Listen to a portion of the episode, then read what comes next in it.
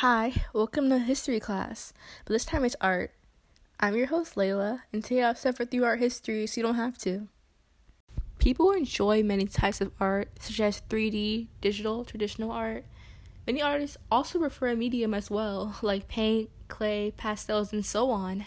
But when we go back through history, many art pieces have a theme of choice or status. Take prehistoric period of art for example. Before all the beautiful Roman and Greek statues, we had rocks and charcoal.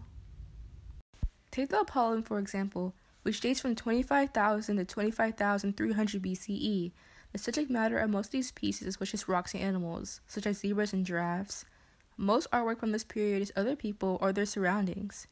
From then on, art blossomed into many forms, other than just everyday life, such as the Egyptians, the use of jewels for their pharaohs and beautifully carved ka statues, such as Menkaure and Queen, made in 2490 to 2472 BCE, show you some material and style. The Egyptian obsession with death shows through this time period's artwork, with the Ka and Ka statue meaning soul, and the artwork The Last Judgment of Hunefer shows the interest and belief in the afterlife.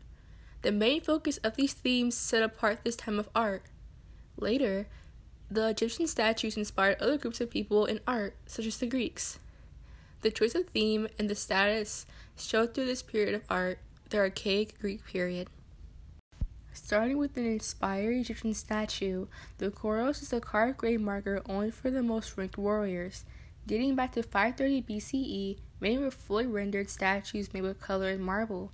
The carved statues of status later turned into statues of gods and ideals, and also inspired Roman culture. The Greek sculpture Doryphorus may have a big impact on how Romans carve, such as Augustus of Prima Porta. Both sculptures have bronze copies, the same use of marble, and even the contrapposto stance, which is a stance where the line of the shoulders is opposite to the hips direction. And the styles of art go on and on, such as the next type of style, which is called the Late Antique Europe.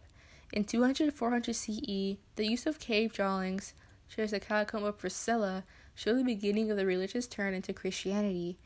Art, such as mosaics and even styles of buildings, erupt, but find out how they do in the next episode. We go over periods of early Byzantine to etching and oil painting. Thank you for listening along through these art rambles. See you next episode.